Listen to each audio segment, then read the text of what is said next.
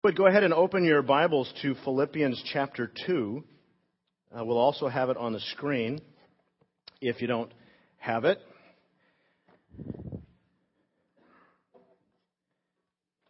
And if you would like sermon notes and don't have them this morning, I want to encourage you to every week, especially during 40 days in the Word, to grab a set of notes. If you need a set, raise your hand, and there's a couple up here. Uh, they will get them to you.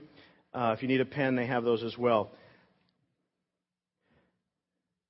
You'll notice that the messages in the recent weeks are a little bit different in style than normal uh, at LifeSpring, and they, we have been sort of conducting a clinic of sorts about God's Word. And I just want to encourage you to engage in what I believe is some very important material. And uh, it, it, it, some of it might seem a bit scholastic compared to my normal style. Some of it might seem a little professorial. And this is intentional because I, I really want you to understand some of these basic tools that if you employ these, they will enrich you for the rest of your life. At uh, university, I um, was toying with the idea of becoming a lawyer. And I got smart and realized that I wasn't really cut out for that. Um, but one of my electives, because I was interested in that, I took um, a class called Intro to Business Law. Woohoo! Exciting class. And I remember first day uh, at the class, um, they told me what book I had to buy. And they showed it to me. The thing cost a hundred bucks. And it was like, it seemed like it was eight feet thick. Um, maybe eight inches. And it, it, it, weighed 15, 20 pounds. I mean, I would carry this thing walking, you know, like this. And, and I, and she began to talk about the syllabus and all that. And I, I began, my eyes started glazing over. And it was about that time I thought, you know, for an elective, I could have taken advanced fly fishing. But here I am, an intro to business law. Woo hoo! Just a little overwhelmed. Turns out, though, that that was my favorite class of the term. That, but at the, at the first go of it, I wanted to run. And I think sometimes when we come to, to the Bible, particularly if we're new to the Bible, we look at it and we think, man, that's big, heavy, black thing. It's just this big, thick book, you know. Um, and maybe you had one that was on the, the mantle at home and it was even bigger and thicker, and it seemed like the bigger, the more spiritual you were in your family. I don't know. And, uh, and I've discovered something that even though it can be overwhelming, there's passages in Scripture that are overwhelming. You look at them and your eyes glaze over. And you think, man, what is there? Anything in here? But the thing is, if you stick with it, if you stick with it and you ask questions and you, like we looked this week, when you probe it, when you, when you speak it out, you know, when you picture it and you take time with it, I believe God's Word is uh, just like God. He wants to be pursued as I mentioned in our pre service prayer this morning, his kingdom is like a pearl of great price, and he wants us to, to, to, go all in, to sell everything, to go, to go find it. And there's many of the, the greatest riches in Scripture require a little bit of work, and sometimes a lot of work. And I think studying the Bible sometimes is like hunting for buried treasure. And you know, sometimes when you're hunting for biblical or buried treasure in God's Word, you know, sometimes the nuggets are right on the surface. I think of John 3:16, for God so loved the world that he gave his one and only son that whoever believed in him would not perish but have everlasting life. When you read a verse like that, it's like walking along and, and jump and, and tripping over gold boulders, you know, and it's like, whoa, there's a huge nugget. You know, lift that one up and look at that. That's amazing. It's just right there. And then you come to a book like Leviticus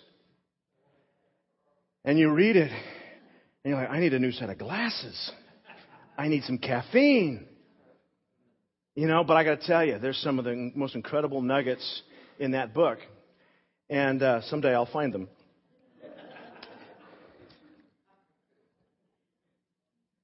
This morning, we're going to look, talk about digging for buried treasure in God's Word, and we're going to we're going to give you some. I'm going to give you some tools, four tools in particular, that we're going to use to, to dig in God's Word, and things that you're going to want to keep these tools around for the rest of your life. And then as we dig, we're going to look at some of the nuggets, some of the truth that's coming up, and we're going to admire it, and we're going to let it enrich our lives, all right? And so that's what we're going to do this morning. And before we head on in, I want to ask the Lord's blessing. Lord, would you open your word to us, speak to our hearts? We trust you. And Lord, would you come and fill us with your word? We want to build our lives on a firm foundation. In Jesus' name, amen.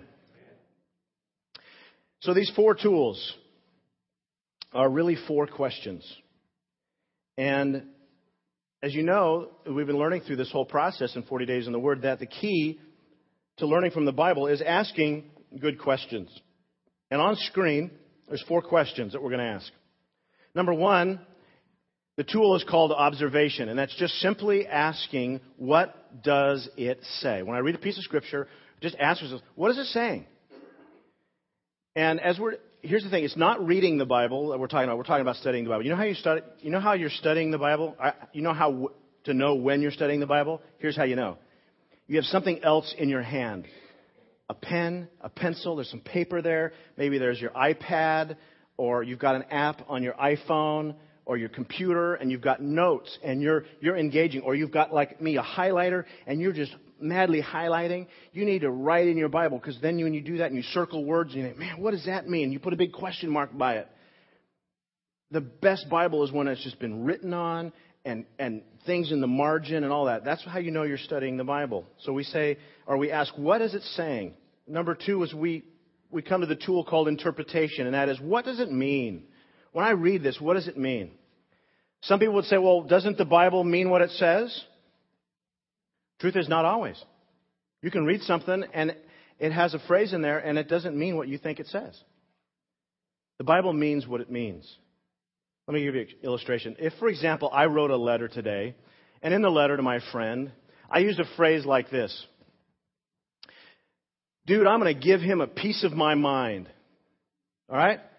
Now, fast forward a thousand years from now, someone in another country, speaking a different language, is reading the ancient American English version of Chad's letter and is trying to decipher what he meant. And he's thinking, there's a guy in Milton, Washington, thousands of years ago, who wanted to donate a part of his brain to someone who needed it. Some of you are going thinking, well, that, that actually explains a few things. But what is what it means, right? But that's what it says. I'm going to give him a piece of my mind. What does it mean? It means I'm going to confront someone with the truth. I'm a little ticked off. I'm going to give him a piece of my mind. And so we need to understand that when we come to the text of Scripture, that there's a context. And that's how we know what it means. So, for example, if I were to, to just say the word, the word pin, P-I-N, what do I mean by that? How do you know what it is? I mean, because there's a bowling pin, there's a rolling pin, a push pin. You can pin the tail on the donkey. How do you know what that word means? Except that, that it's in the context of other words. That's how we know. So, number two is interpretation. What does it mean? Number three is correlation, and that is what other verses explain it. The best commentary on the Bible is the Bible itself. So when you're reading a passage of Scripture and you want, and, you, and it has a principle in it, uh, and you think, "Wow, that, that I've heard that somewhere before." There are tools, and I'll get into them a little bit later, uh, things, if you have a study Bible, you can look and find out where there's other subject matter that's like that, and you can research that, and you can compare Scripture with Scripture. Number four is application. And that is, what will I do about it? And here's the thing if you try to apply, by the way, this is the most important part of all of this. It's the reason we read the Bible, it's the reason God wants us to be filled with His Word. And if you try to apply something without proper observation, without proper interpretation, and some correlation, you can end up doing exactly the opposite of what the Bible meant. Cults are really good at this. For example, if you took Luke 14:26, Jesus said this: If anyone comes to me and does not hate his father and mother, his wife and children, his brothers and sisters, yes, even his own life, he cannot be my disciples. Huh. So you look at that and you think, wow. And, and here's my out of context application. So here's what you might say. Hopefully not. That is to prove my loyalty to Jesus, loyalty to Jesus, I must hate and reject my family. By the way, cults use this verse. to get you to do exactly that and to be beholden to the cult leader. But if you look at the context of that verse and the, the whole of Scripture, you'll, you'll see that, you know, he says, Husbands, love your wives, Paul does. He says, he, he talks about family and the importance of family, all from, from Scripture. And we would know that Jesus must have been meaning something related but different than the application that we just came up with. And we would know that if we had studied and understood the context. And so this morning we're going to use these tools the observation, interpretation, correlation, and application to under uh, to dig up some nuggets of truth from one particular passage from Philippians chapter 2. All right. Philippians is a letter written by someone. His name was Paul. And Paul, the apostle, was in jail in Rome when he wrote this, and he was arrested for doing missionary work. He's writing to some Greek people in a town called Philippi. You could go there today, it still exists. And it's a place where Paul planted a church, so he's familiar to these people. And by the way, Philippians, the whole letter itself, it reads like a thank you note. And what I'm about to read is a passage of Scripture which, on its face, seems just like some correspondence between two buds or three buds. You know, uh, it, it reads this way. Beginning in verse 19, Paul writes, I hope in the Lord Jesus to send Timothy to you soon, that I also may be cheered when I receive news about you. I have no one else like him who takes a genuine interest in your welfare. For everyone else looks to his own interests, not those of Jesus Christ. But you know that Timothy has proved himself, because as a son with his father, he has served with me in the work of the gospel. I hope, therefore, to send him uh, as soon as I see how things go with me. And I'm confident in the Lord that I myself will come soon. But I think it's necessary to send back to Epaphroditus, my brother, fellow worker, and fellow soldier, who is also your messenger whom you sent to take care of my needs. For he longs for all of you and is distressed because you heard he was ill. Indeed, he was ill and almost died. But God had mercy on him, and not on him only, but also on me, to spare me sorrow upon sorrow. Therefore, I am all the more eager to send him, so that when you see him again, you may be glad, and I may have less anxiety. Welcome him in the Lord with great joy, and honor men like him because he almost died for the work of Christ, risking his life to make up for the help you could not give me. So it's a fairly long passage. And at first glance, you might have really liked the, the, the, the, paragraphs before and maybe even the paragraphs after, and you might have thought, well, this just doesn't seem like there's a whole lot here. Why would God even include this in the Bible? Kind of like a personal note or something. Am I supposed to really take note of this? It might be even a passage of scripture you'd, you'd skip over quickly. But we know from 2 Timothy 3:16 that all scripture is inspired by God and it's useful to teach us, right? And we know that from Romans 15:4 that everything was written to teach us. And so when we come to a scripture like this, we need to understand that there are no accidents in the Bible. There's no uh, insignificant scriptures. And as you see, as you're going to see in a few minutes, there's something very, very rich here. And there's some nuggets that we're going to dig for. So what we're going to do is I'm going to ask you right now to take out your mental shovel. All right? And we're going to do some digging. All right? Our first tool is called observation. And we're going to ask, what does it say? And I'm going to make a really deep observation that probably no one saw. And it was this Paul intended to send two men to the church at Philippi. You read that, you saw that, right? That's what he's talking about. That's, that's just basic observation. He says, I hope to send you Timothy, verse 19, and I think it's necessary to send Epaphroditus back to you in verse 25. So Paul's going to send two men to the church at Philippi. Then we also notice this, that Paul endorses them as role models. This is my second observation endorses them as role models who deserve honor. Verse 20 says about Timothy, I've got no one else like him, like Timothy. And of Epaphroditus, he says in verse 29, says Epaphroditus, welcome a guy like this. Welcome him. Honor men like him.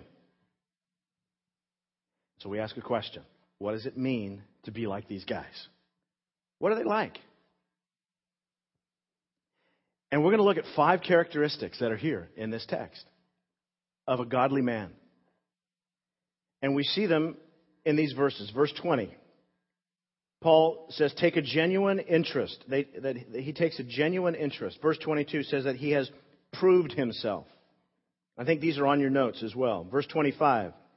My brother, fellow worker, and fellow soldier. These are things that he's using to describe these people. And in verse 26, he speaks of Epaphroditus, says he longs for all of you and is distressed. In verse 27, he says he almost died for the work of Christ, risking his life. There's five. I think right now we've, we've been digging and we're coming up to something and we, we heard a kind of a clank. Ah, there's something substantial here. So now we're going to take and we're going to sort of remove some of the dirt. All right? And we're going to employ our interpretation. What does it mean? What does it mean? This is actually a very powerful passage, especially for men, especially for women who are looking for a man. And you maybe you're a single gal and you want to know what a godly man ought to be like. Maybe you're a young person and you, you didn't have a model of a godly man. Here, here's a great example. And there's five marks of a godly man, five characteristics that we're to build into our lives and we're to honor others that have these characteristics in their lives. And this applies for godly men and women, by the way. Verse 21. I have no one else like him who takes a genuine interest in your welfare. Everyone else looks out for his own interest. Now, the today's English version says it this way. It says that he genuinely cares for you. Others care only about themselves. The Philippian, uh, the Phillips version says this that they are all wrapped up in their own affairs. You'll notice I had a couple of different versions here, and I encourage you to do that. If you've got uh, other uh, Bibles handy at home, or you can get a couple of different ones, you can go online and you can see several different translations online. Uh, Blue Letter Bible does that. Uh, Version does that online. YouVersion, I know you got that. I've got that on my iPhone, and you can you can pull up different versions. And so we've been digging, all right? And we're going to now come to the first nugget. Clank. And I've asked uh, Mary Bursch to come show us the first two nuggets that we're going to look at about what a godly man or godly woman is. Mary?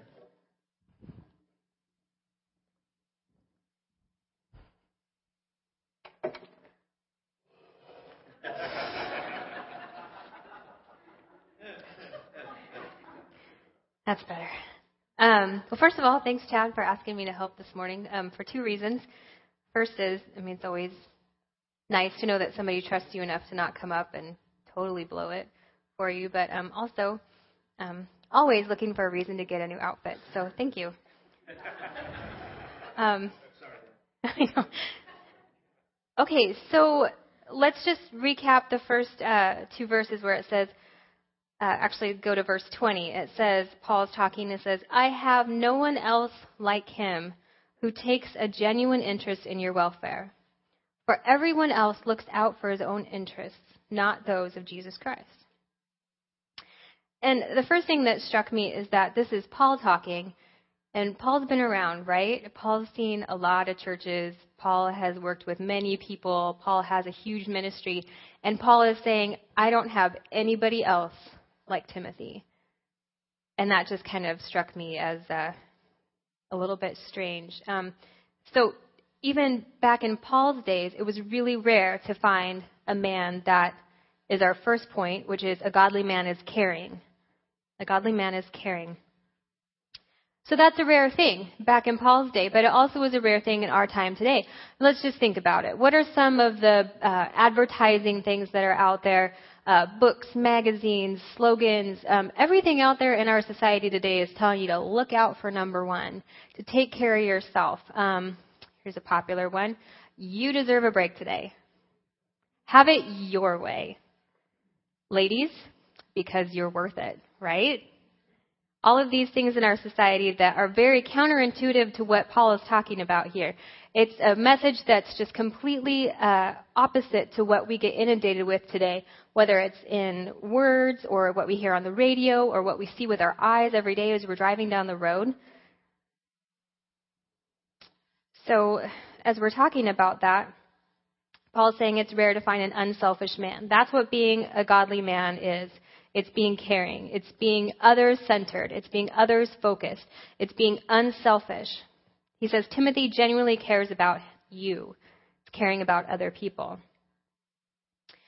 Uh, so I'm going to uh, give you a couple of things that uh, might be just the, the list is long and distinguished of the characteristics that you can have, things that you can do to show how um, godly and caring that you are. Uh, guys, these are things that you can aim to have in your life. Parents, these are things that we need to be instilling in our young men, teaching them what it means to be a caring man of God.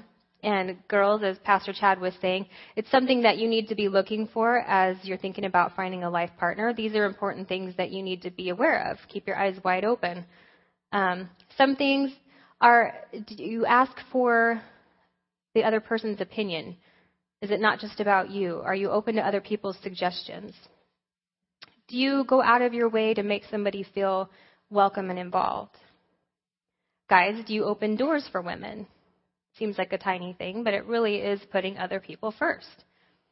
Do you pick up your messes, or do you expect somebody else to pick them up after you? No elbowing.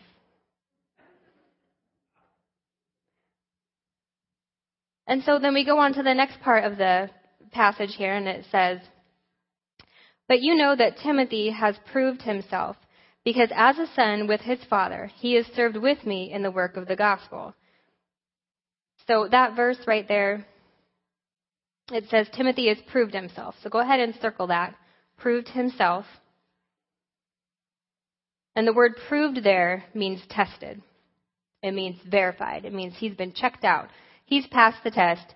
This guy is ram tough. He's dependable. He's reliable. And he's faithful. Over and over in the Bible, we see the word faithful attached to many of the amazing faithful men in the Bible. And then this quote is in here, and I want to say it twice because I think it bears repeating. It says, The greatest ability in life is dependability in life. The greatest ability in life is dependability in life. The number who of people who are dependable, who don't flip flop, who stick to what they believe in, who keep their word, who do what they say they're going to do, keep their promises, even when it's really, really hard, is pretty slim. And that's what number two is. God is looking for men who are caring, and number two, God is looking for men who are consistent.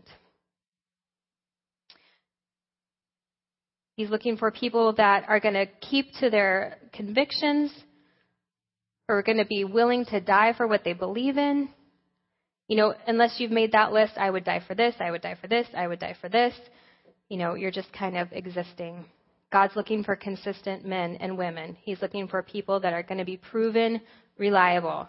They're committed to a standard that they've held on to in their lives.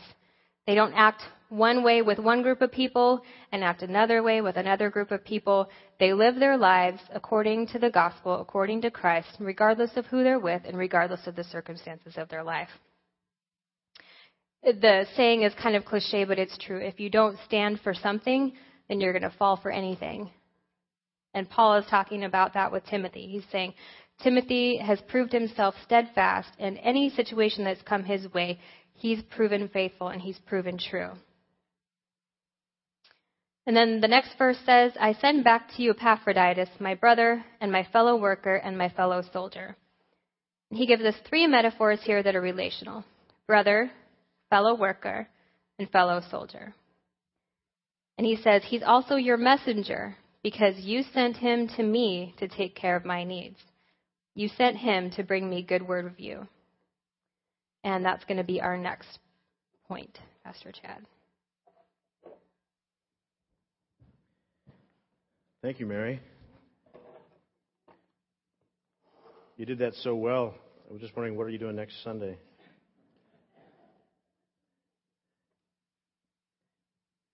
The verse that she just quoted in there are three uh, characteristics of cooperation. He said, uh, he, he talked about Epaphroditus being a brother, a fellow worker, and a fellow soldier. And as a Christian, this reminds us that we're, we're in several things. Number one, we're in a family. We're in a family. We're related. We're brother and sister. That phrase, brother, sister, 133 times uh, in the New Testament. And the church is really a family.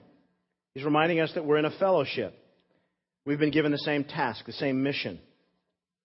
And therefore, we, have got to work together. We're also in a fight. This is a battle. We have an enemy. His name is Satan. He wants to trip us up, he wants to steal our faith. And so we need to support and defend each other and encourage each other. It's one of the reasons we have small groups, or we have life groups. So we can do exactly that. And so, number three, for a godly man, a godly man is cooperative. A godly man knows how to work with others. He's a team member. He's not difficult to work with. It's interesting that the Apostle Paul, who's writing this, is a one man church planning machine. He's a spiritual superstar. He literally will give his life for the cause of Christ. And yet, this muscular Christian, this man of God, who we're reading his letters as scripture today, understood that we're more effective when we work together. Paul needed people too. In fact, this letter is an example of his need because it's literally a thank you note to the church in Philippi for an offering that they sent to him. So a godly man is cooperative. Now look at verse 26. Speaking of Epaphroditus, says he longs for all of you and he is distressed because you heard that he was ill. Why was he distressed? Epaphroditus was distressed because they were distressed. He was worried because they were worrying about him. You see, he's concerned about other people's needs. Number four, a godly man is considerate of others. Is considerate. Considerate. And he's concerned about the feelings of others, thoughtful of the effect of his words upon them and his actions toward them. I've heard people say, I just do what I want, I just say what I think. But think about this. You know, babies do whatever they want to do. They think, they say whatever they want to say. And that is good if you're a three year old, right? Apparently, someone's resonating. That's good for a three year old, but it, it's really a bummer if you're an adult because it comes out very insensitive, rude, immature. You see, a mature person knows when to hold it in, knows when to restrain, has the self control to be able to say, you know what? I don't need to say exactly what I'm thinking. Because I could tell you, if I said exactly what I'm thinking half the time, most of you would have left this church. Because I, the stuff that goes on in this head, it ain't pretty.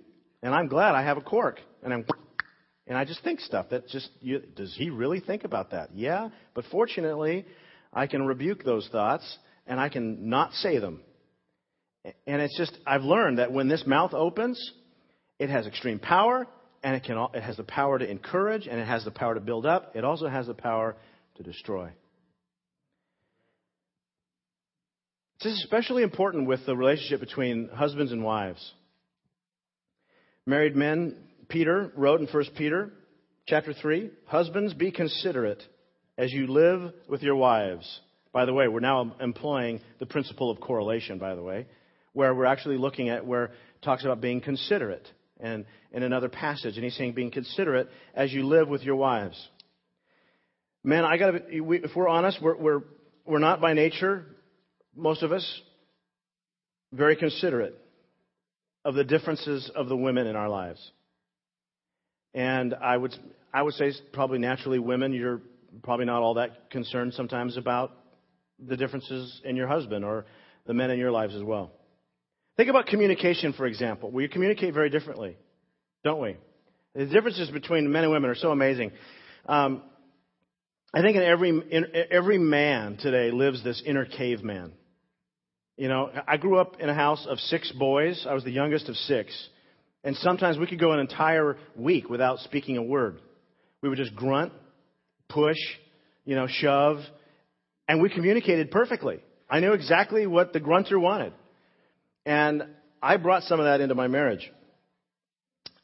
My poor wife has discovered. The other day I, we were in the bathroom getting ready, and uh, we were doing the brushing of the teeth and the brushing of the hair and the whatever, and and uh, she has a sink and I have a sink, and I wanted to pull open the drawer uh, to get my uh, uh, deodorant out, and because uh, I was really stinky, and I needed to get my deodorant out, and she was standing in front of the drawer, and okay, it's morning, I had had my coffee, you know, I'm just kind of like, so I kind of pulled the drawer a little harder, and she's kind of like doing this, and then I kind of just gently, you know, go like this.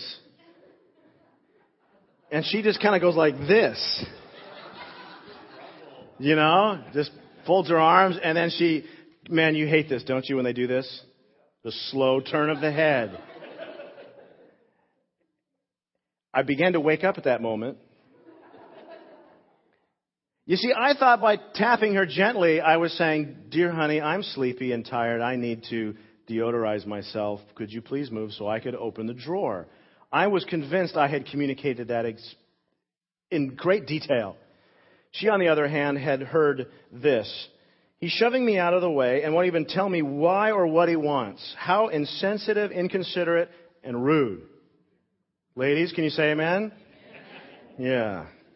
Men, you're all, we're, alright, we won't go solidarity. We'll just, it'd be bad for us if we do that. You know, there's sexual differences too that we need to be careful about. And if you're not married, you're going to get married someday and you're going to want to know this. And uh, for husbands that you know the differences that, that, that you guys are very, very different. Now, I have done a lot of research, 25 years of uh, clinical trials in my own home. Um, there is, uh, I have marriage counseling, probably 15 to 18 years under my belt. I've done a lot of research. And if you ever want to know the differences between men and women when it comes to the area of sex, I want to show you the, the, how, how men think and what men need. It's this. With men, it's either, they're either on or off. That's it. You know, that, that's it. Now, when it comes to a woman, here, here's what a woman is like. They are complicated. Men, can you say amen? They are. They have, everything is connected, you know, and you, you, men, you can all identify, if you're married, you know, you're home are just confused and, and knowing that, that she's very complicated. And it's just, there's these differences between men and women. And so we need to be considerate of them. We need to be thinking of their needs first. We have a choice. We can fight the differences and be inconsiderate and selfish. And I would just say, if that's you, how is that working for you? Or we can embrace them, be sensitive to them, and meet the needs, the different needs that each one of us has.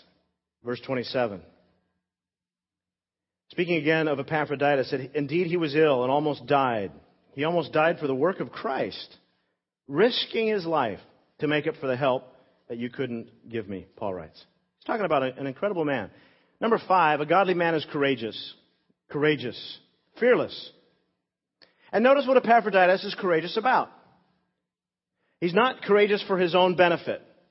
You know, this isn't, you know, going to, to you know, do something great so he can be a, a millionaire. He went on an inconvenient journey for the benefit of another church. He put the cause of Christ before his own comfort. Understand this. Paul is in prison 800 miles away from this church in Philippi.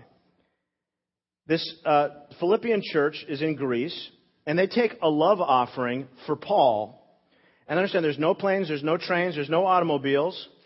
There's the fastest form of transportation then is probably a chariot.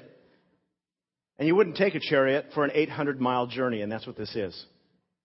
This is an 800. Thanks, San Jose, which I just did. Drove San Jose to uh, Tacoma. I did that last Sunday. That's why I wasn't here. 800 miles, almost exactly. And Epaphroditus is taking the offering and walking 800 miles. Offering counters of today's offering, I said, hey, you know what? There's a church in San Jose. I want you to, to pack up your bags and I want you to walk 800 miles to San Jose. You look at me and go, dude, you're nuts. You know, why don't we take a 150 bucks out of there and get a one way ticket? No, that's what Epaphroditus did. He walked the whole way.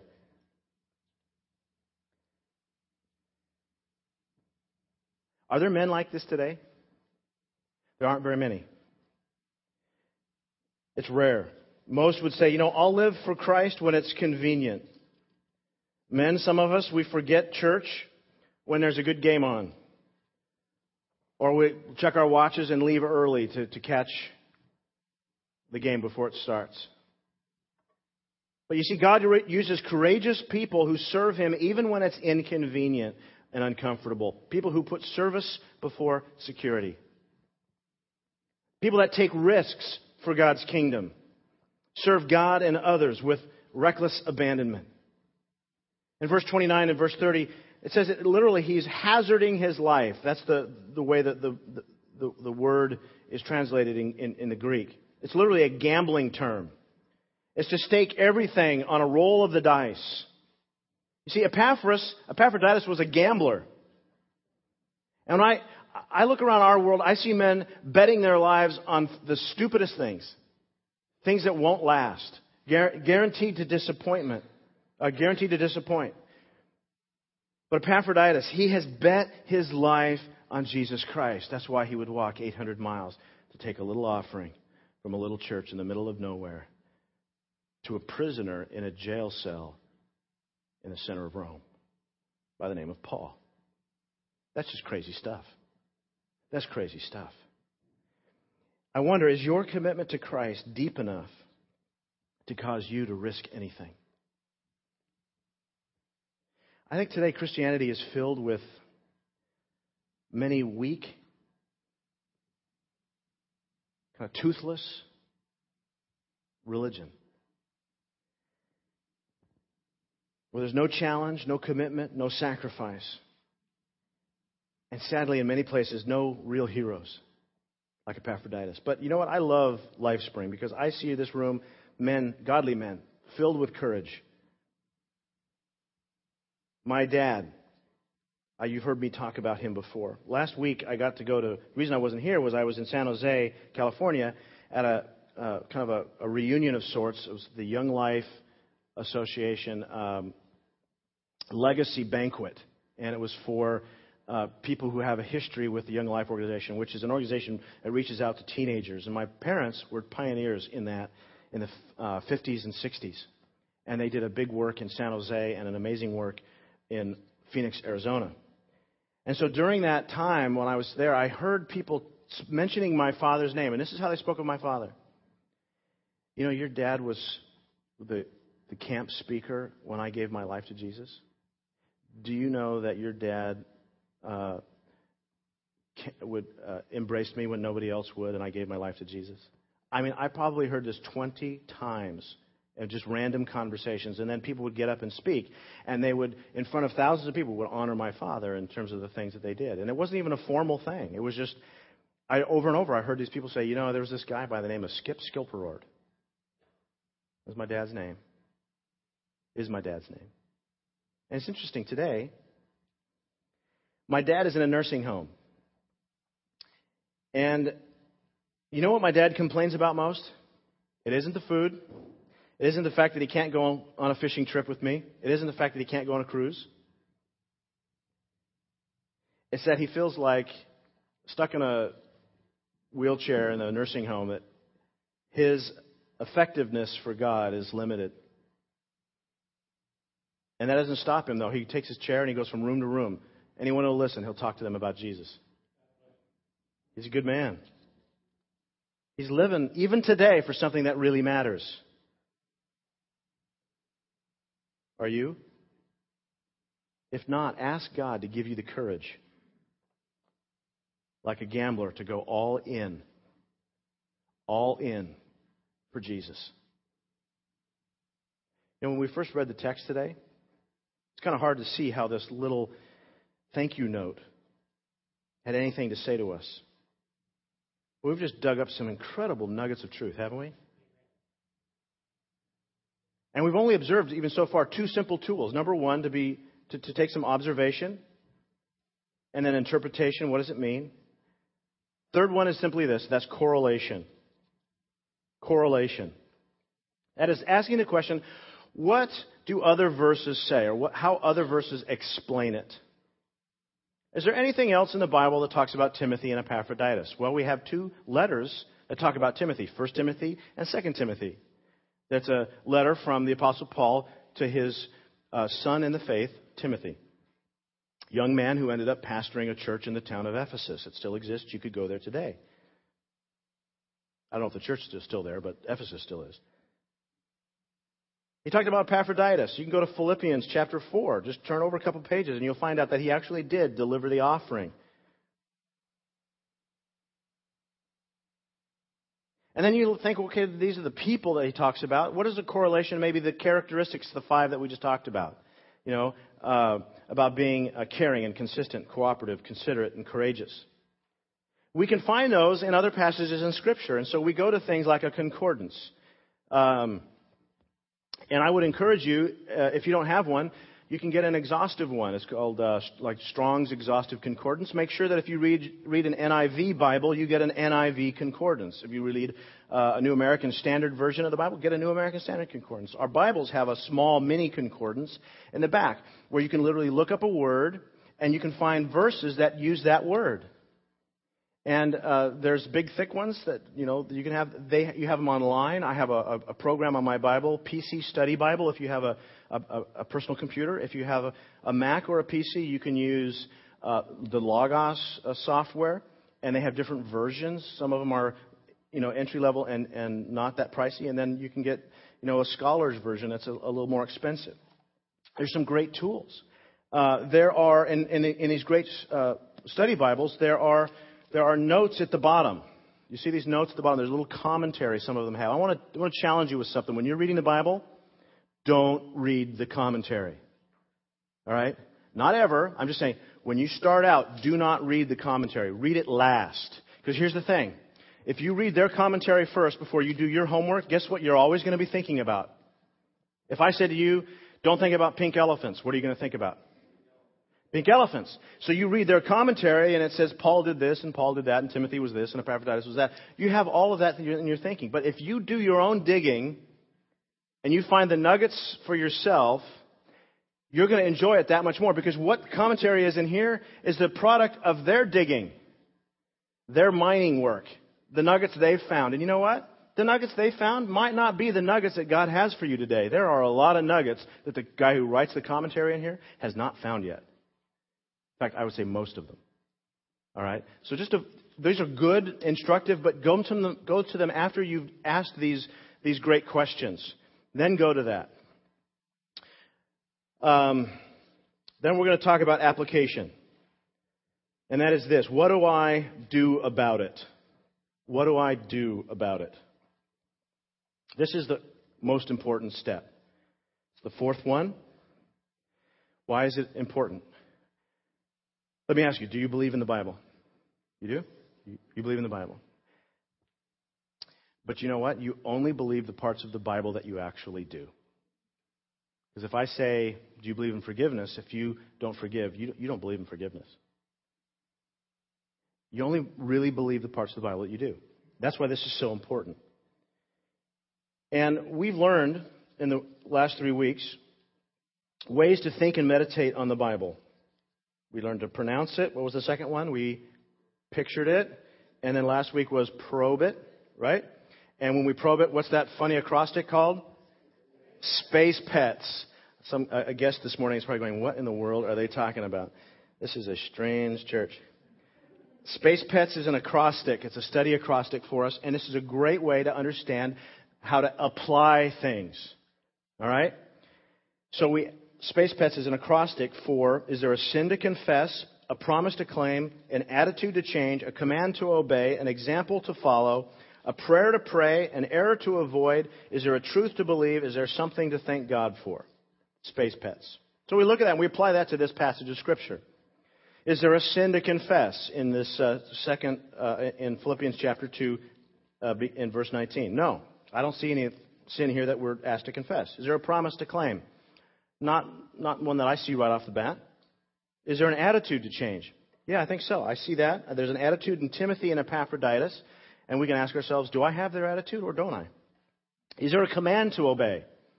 Well, the answer is yes. He says, Paul does about these men, he says, honor men like this. Oh, I'm going to make a note of that. There's an attitude, there's a command, okay. Is there an example to follow? Yeah, there is. There's five. Being consistent, caring, cooperative, cooperative, considerate, courageous. Is there a prayer to pray? Nah, I don't really see one. Probably not. Is there an error to avoid? Mm, not so much. Is there a truth to believe? I mean, there's an implied truth, but I don't see it too explicitly. Is there something to thank God for? Always, sure. Specifically in here, I'm not, you know, I'm not so sure. You, you can obviously think of, if you think of somebody in your life that is a, has these characteristics, you can thank God for them, sure. So here's the raw material for my application. I've got one command to obey, that is to honor. Honor. I've got five examples to follow, and I've got one attitude to change. And before we put this all together into an application, we need to understand three basic things about an application. Number one is we've got to make it personal. All right, it's got to be about me.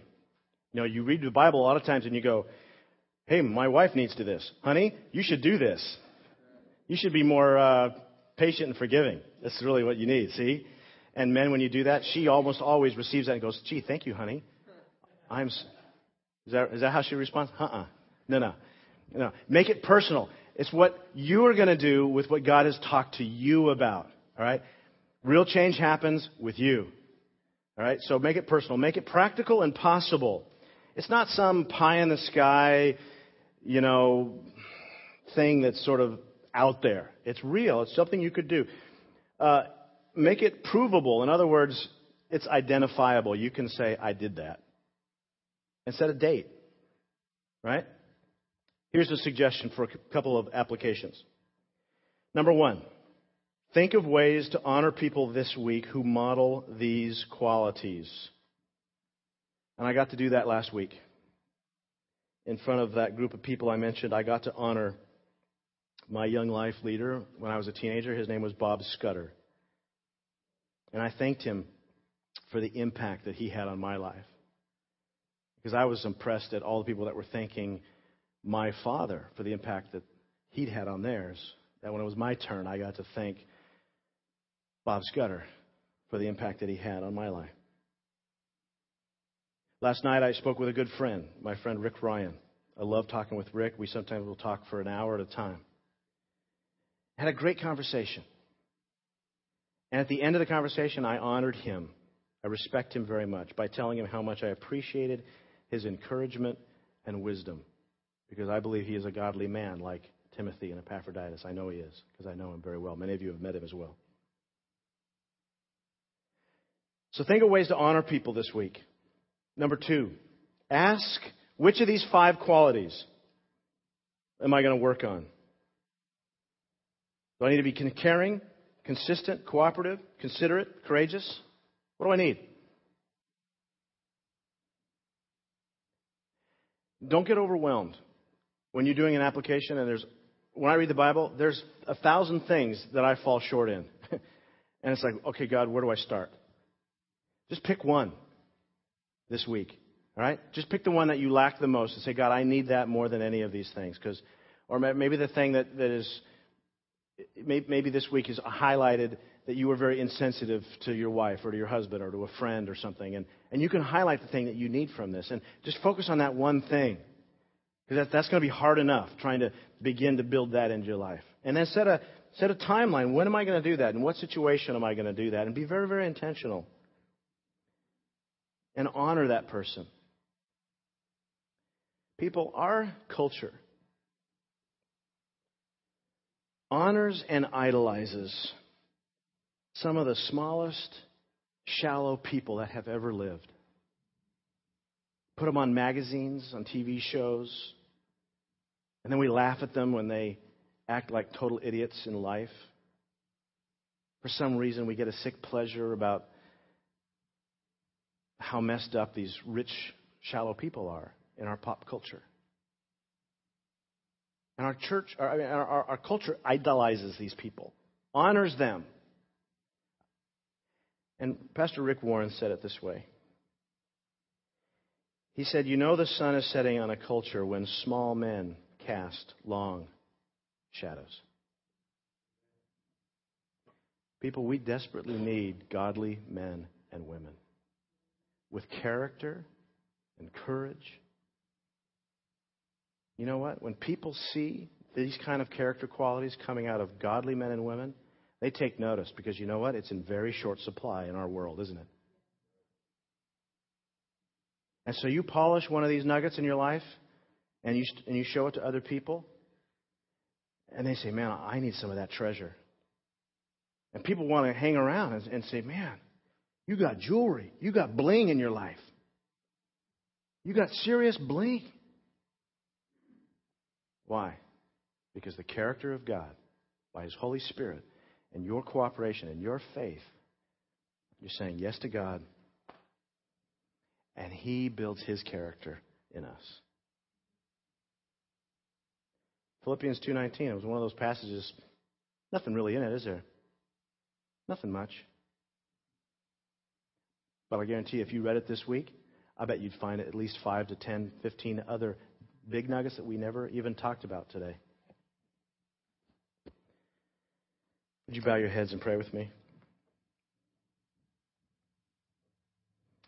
Lord,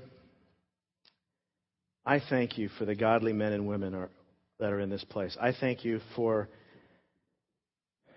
the godly men and women who are just growing up right now. Maybe they're boys and girls.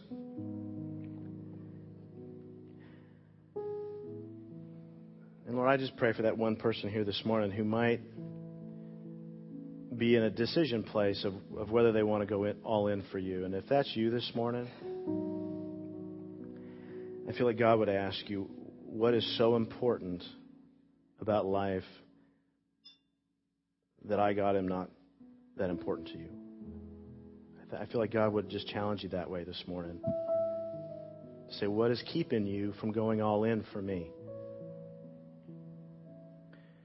What's keeping you? Why are you still playing games?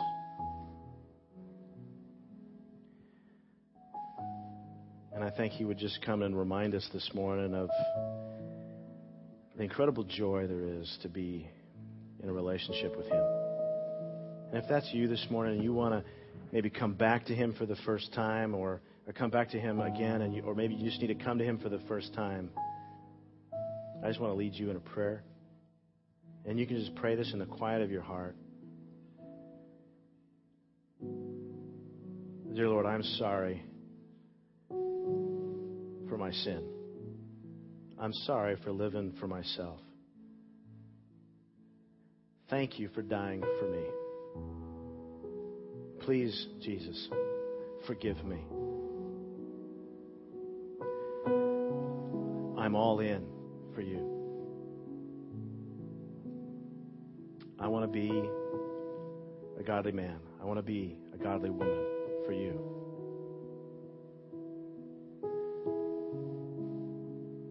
I want to be courageous